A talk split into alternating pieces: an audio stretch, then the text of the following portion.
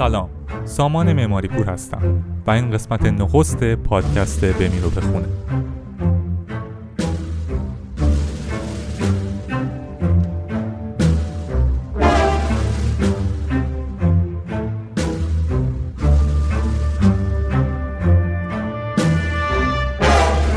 در این پادکست که یک هفته در میون منتشر میشه سعی بر اینه که در مورد کتاب ها، مقالات و اخباری که به بهتر شدن زندگیمون کمک می‌کنن.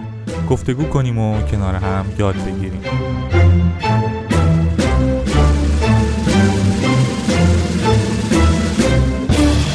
ایده اسم پادکست هم از حکایت بمیرو به دم میاد. اگه حکایت رو به خاطر ندارین خلاصه داستان اینه که استاد آهنگر رو به شاگردش که مدام برای دمیدن دم آهنگری بهونه میاره برمیگرده و میگه برای من فرقی نمی‌کنه ایستاده میدمی نشسته میدمی یا خوابیده میدمی. تو بدم بمیرو بدم. داستان مطالعه تو عصر حاضرم همین شده. مدام از زیرش در میریم و دنبال یه راه ساده تر میگردیم. خب در قسمت اول پادکست می‌خوایم در مورد گرم شدن کره زمین یا گلوبال وارمینگ صحبت کنیم. که به گرم شدن تدریجی جو کره زمین در اثر افزایش گازهای نظیر دیوکسید کربن و متان که اثر گلخانه ای دارن اطلاق میشه. روزی نیست که در اخبار و نشریات در مورد گلوبال وارمینگ مطلبی نخونیم. از تغییرات آب و هوایی مثل طوفان و سیل و سونامی که همه ما در چند سال اخیر از دور یا نزدیک باش تجربه داشتیم و دست و پنجه گرم کردیم گرفته تا وعده های انتخاباتی سیاستمداران و روش های جدیدی که برای تولید انرژی معرفی می‌کنن. با این وجود هنوز بخشی از جامعه یا به کلی گلوبال وارمینگ رو یه افسانه و دروغ می‌دونن یا اعتقاد دارن رسانه ها و محققین ابعاد اونو بسیار وسیعتر و بزرگتر از اون چیزی که واقعا هست نشون میدن So Obama's talking about all of this with the global warming and that, and a lot of it's a hoax. It's a hoax. I mean, it's a money-making industry, okay? It's a hoax. من تو این پادکست قصد دارم نظر کسی رو تایید یا رد نکنم به جاش اطلاعات و مستنداتی که منتشر شدن توسط نهادهای شناخته شده و نتیجه گیری اونها رو با شما در میون بذارم. بیایید اول در مورد میزان انتشار گازهای گلخانه‌ای صحبت کنیم. آماری که سازمان ملل در انتهای سال 2018 منتشر کرده نشون میده که حجم گازهای گلخانه‌ای تولید شده بین سالهای 1970 تا 2017 یعنی چیزی حدود 20 سال. بیش از دو برابر افزایش پیدا کرده. و عامل اصلی این 200 درصد افزایش که در انتشار سالیانه گازهای گلخانه‌ای بوده دیوکسید کربونه یعنی اکثریت این گازهای گلخانه‌ای منتشر شده دیوکسید کربن بوده. حدود 76 درصد از کل گازهای گلخانه‌ای منتشر شده هم در سال 2014 دیوکسید کربن بوده و صنعت و سوزاندن سوختهای فسیلی مسئول چیزی حدود 85 درصد از این دیوکسید کربن بوده. عدد عدد بسیار بزرگیه و جالبه بدونید که حدود 45 درصد از این دیوکسید کربن رو چین و آمریکا تولید کردن که خب مشخصا قطبای صنعتی دنیا محسوب میشن. اما ایران هم سهم کوچیکی در این زمینه نداره. کشورمون با داشتن حدود یک درصد جمعیت دنیا مسئول حدود دو درصد کل تولید دیوکسید کربن جهانه و از این نظر رتبه هفتم دنیا رو داره. به نقل از ناسا افزایش انتشار گازهای گلخانه‌ای موجب شده که یخچال‌های طبیعی زودتر آب بشن و کوچکتر بشن. یخهای روی رودخونه ها دریاچه ها زودتر آب بشن و توزیع گونه های گیاهی و جانوری تغییر بکنه. درختها زودتر شکوفه بدن و سطح آب اقیانوس ها در اثر آب شدن یخهای قطبی که همه ما تو اخبار و این برانور می‌بینیم افزایش پیدا بکنه. محققان با میزان بالایی از اعتماد باور دارند که افزایش دمای جو زمین تا دهه های آینده ادامه پیدا می‌کنه و دلیل اصلی این افزایش دما هم که در 100 سال آینده بین 2.5 تا 10 درجه فارنهایت خواهد بود گازهای گلخانی تولید شده توسط بشره بیاید بیش از این به آمار تولید گازهای گلخانه‌ای و تاثیرش بر افزایش دمای جو زمین، حیات موجودات ساکن بر روی این کره خاکی و سرنوشت نسل‌های بعدی نپردازیم. اگر مایلید بیشتر بدونید، لینک تمام منابعی که من تو این پادکست استفاده کردم رو در صفحه پادکست قرار میدم که برای اطلاعات تکمیلی و بیشتر می‌تونید ازشون استفاده بکنید. در عوض وقتی که داریم رو صرف روایت اتفاق می‌کنم که از طبعات گرم شدن جو زمینه و ممکنه تبعاتی داشته باشه که جبران ناپذیرن و تا سالهای سال گریبانگیرمونه مطلبی که در ادامه می‌خونم ترجمه مقاله که حدود یک سال و نیم پیش در NPR یا رادیوی ملی آمریکا منتشر شد. معادل فارسی که برای عنوان مقاله تونستم پیدا بکنم بمب ساعتی عظیم و مدفون در قطب شماله و یکی از طبعات باور نکردنی و ترسناک گرم شدن کره زمین رو بررسی می‌کنه. inside the Earth, well, inside a special layer in the Earth. A quarter of the northern hemisphere is covered with what's called permafrost. And for the first time in centuries, the permafrost is beginning to warm up because of climate change. پس از کمی رانندگی به سمت شمال فیربنکس در آلاسکا به داربست قرمز رنگی بر روی دیواره کوه یخی میرسیم. داربست قرمز رنگ فوقالعاده به نظر میرسه ولی در ورودی چنگی به دل نمیزنه. انگار با در یه فریزر صنعتی مواجه شدیم که با دستگیری سنگین و بزرگ و زخامت زیاد وظیفه داره هر چیزی که پشتش پنهان شده رو فوق العاده سرد و منجمد نگه داره. دانشمندان میگن پشت این در یه بمب ساعتی زیستی وجود داره که هیچ کس اطلاع دقیقی از بزرگی اون نداره. ممکنه هیچ وقت به مرحله انفجار نرسه ولی اگه کار به اونجا برسه طبعات انفجار در سراسر دنیا حس خواهد شد. حالا شواهدی پیدا شده که در چند سال گذشته تایمر این بمب فعال شده. دکتر توماس داگلاس ژئوکمیست بخش مهندسی ارتش آمریکا در رو باز می‌کنه و ما به تونلی که در دل کوه کنده شده و حدود دوازده متر زیر سطح زمینه وارد میشیم. بلافاصله دکتر داگلاس به یک گوشه اشاره می‌کنه و میگه اونی که اونجا از کوه بیرون زده استخون رون یه ماموته. گوشه و کنار پر از تکه ها و نشونه های جانورانی که منقرض شده. دندون ها از سقف بیرون زد و جمجمه ها از زمین. اما اون چیزی که بیشتر از همه مورد توجه دکتر داگلاسه اون چیزیه که بین این استخون ها قرار داره. پرمافراست یا خاک یخزده. ارتش آمریکا این تونل رو در دهه 1960 میلادی و به منظور مطالعه این سطح منصر فرد که حدود یک چهارم سطح نیمکره شمالی رو پوشونده حف کرد. در برخی نقاط خاک یخزده تا حدود 305 متر که چیزی حدود 3 چهارم ارتفاع برج میلاده عمق داره. اگر خاک روی کیک شکلاتی در نظر بگیریم در حالت عادی نرم مرتوب و اسفنجی. اگه این کیک رو مثل چای کیسه در آب فرو کنیم و بیرون بکشیم و بعدش منجمدش کنیم سخت و سفت میشه. این همون اتفاقی که برای خاک یخزده میافته. خاک مرتوب و نرم به پرمافراست سخت و سفت تبدیل میشه. برای نخستین بار در چند قرن گذشته خاک یخزده در قطب شمال در حال تغییره و به سرعت داره گرم میشه. در برخی نقاط خاک یخزده مثل قالب کره‌ای که روی پیشخون آشپزخونه جا مونده در حال شل شدن و آب شدن. در شمال آلاسکا دمای پرمافراست در برخی نقاط بیش از چهار درجه فارنهایت در چهر سال گذشته افزایش پیدا کرده و در سالهای اخیر دمای ثبت شده برخی نقاط بی سابقه بوده. طبق گزارش سالانه مؤسسه ملی مدیریت آبها و اقلیم آمریکا، قطب شمال در دهه های اخیر هیچ نشانه ای از بازگشت به یک منطقه کاملا منجمد نداشته و این افزایش دما می‌تونه طبعات پیش بینی نشده و دومینوواری در سراسر دنیا داشته باشه. با دکتر داگلاس در اعماق تونل پیش میریم. کمی بعد چراغ قوه رو به روی سقف میندازه و به چمنهای یخزده که از سقف تونل بیرون زدن اشاره می‌کنه و میگه این چمنهای سبز و ترد از 25 هزار سال پیش یخ زد و به همین صورت اینجا باقی مونده. خاک یخزده قطب شمال پر از بقایای حیات هزاران سال پیشه. از چمن و درختان ما قبل تاریخ گرفته تا ماموتا. تقریبا هر موجود زنده که در صد هزار سال گذشته در این دشت زندگی می کرده در خاک یخزده مدفون و منجمد شده و همه این بقایا از کربن تشکیل شدن حجم عظیمی از کربن که در این مکان دفن شده. به گفته دکتر داگلاس کربن مدفون در خاک یخزده در قطب شمال حدود دو برابر حجم کربن موجود در جو زمینه. چیزی حدود 1600 میلیارد تن. این حجم کربن بیشتر از همه کربنیه که انسانها از زمان انقلاب صنعتی وارد جو کردند در حال حاضر کربن پرمافراست در خاک یخزده حبس شده. اما زمانی که یخ خاک آب بشه چه اتفاقی خواهد افتاد؟ این سوالیه که دکتر داگلاس و همکاراش سعی می‌کنن پاسخش رو پیدا کنن.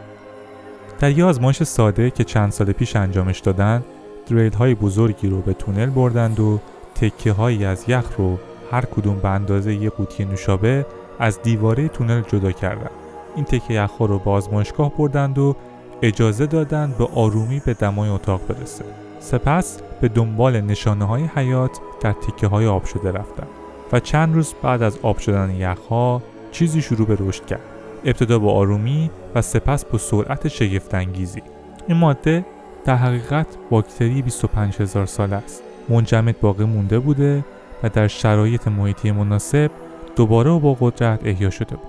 این باکتری ها پس از اینکه به میزان کافی گرم شدند به شدت گرسنه بودند و شروع به تجزیه گیاهان و جانوران مرده و تبدیل کربن موجود در اجساد اونها به گازهای گلخانه دیوکسید کربن و متان کردند. این تجربه آزمایشگاهی بود ولی فرض کنید این باکتری در سراسر قطب شمال، کانادا، گرینلند و روسیه به حیات برگرده. روندی که در شمال آلاسکا شروع شده.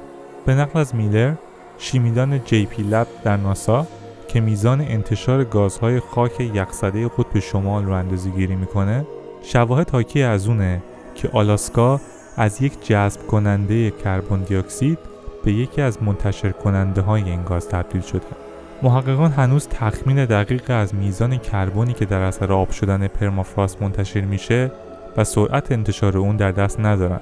بخش از این کربن شاید بخش بزرگی از اون در اثر فرسایش شسته میشه و به ها راه پیدا می‌کنن بخشی از کربن هم توسط درخت ها و گیاهانی که در این دشت رشد می‌کنن مجددا در زمین محبوس میشه.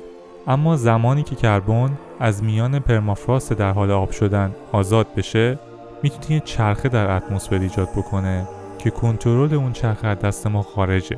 گازهای گلخانه‌ای آزاد شده زمین رو گرم می‌کنن که این گرم شدن باعث آزاد شدن میزان بیشتر از این گازها میشه. و حجم بیشتر این گازها مجددا موجب گرم شدن بیشتر زمین شده و این چرخه با همین صورت ادامه پیدا می‌کنه که می‌تونه عواقب جبران ناپذیر و واقعا ترسناکی رو به بار بیاره.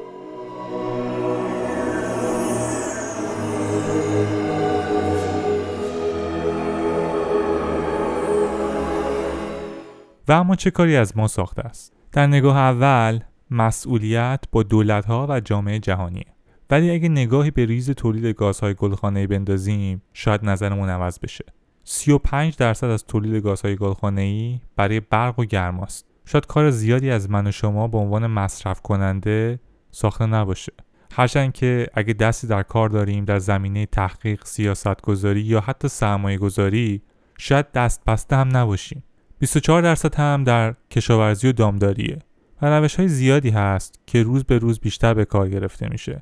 ولی باز هم مصرف کننده نهایی تاثیر مستقیم نداره. هرچند که در ادامه خواهیم گفت که حتی من و شما مصرف کننده نهایی هم توان تاثیرگذاری داریم. 21 درصد هم خروجی صنایع است که در مجموع شد 80 درصد. 20 درصد باقی مونده حاصل حضور من و شما روی این کره خاکیه. 14 درصد برای حمل و نقل مصرف میشه که راهکارهای زیادی برای کاهشش است. ضرورتی هم نداره پرهزینه باشه و به خرید ماشین های گران قیمت منتهی بشه. تنظیم باد لاستیک ماشین و نگهداری درست از وسایل نقلیه استفاده از دوچرخه یا پیاده روی همه راهکارهایی که این 14 درصد رو می‌تونن کاهش بدن. 6 درصد هم خروجی خونه من و شماست. کولر یا یخچالی که دائم مشغول کار و اون آبی که باز می‌ذاریم تا مسواک بزنیم چند تا نمونه از فعالیت هایی که همه ما روی کم و کیف اونا کنترل داریم من و شما با تغییرات کوچیک تو شیوه زندگی و رفتارهای روزانهمون روی حداقل 20 درصد از تولید گازهای گلخانه‌ای می‌تونیم تاثیر داشته باشیم. درسته یه دست صدا نداره ولی نسل بعدی از من و شما یاد می‌گیره و بهتر مصرف کردن و قدردانی از اون چیزی که داریم کمکش می‌کنه دنیا رو همون جوری تجربه بکنه که من و شما و اجدادمون زندگیش کردیم.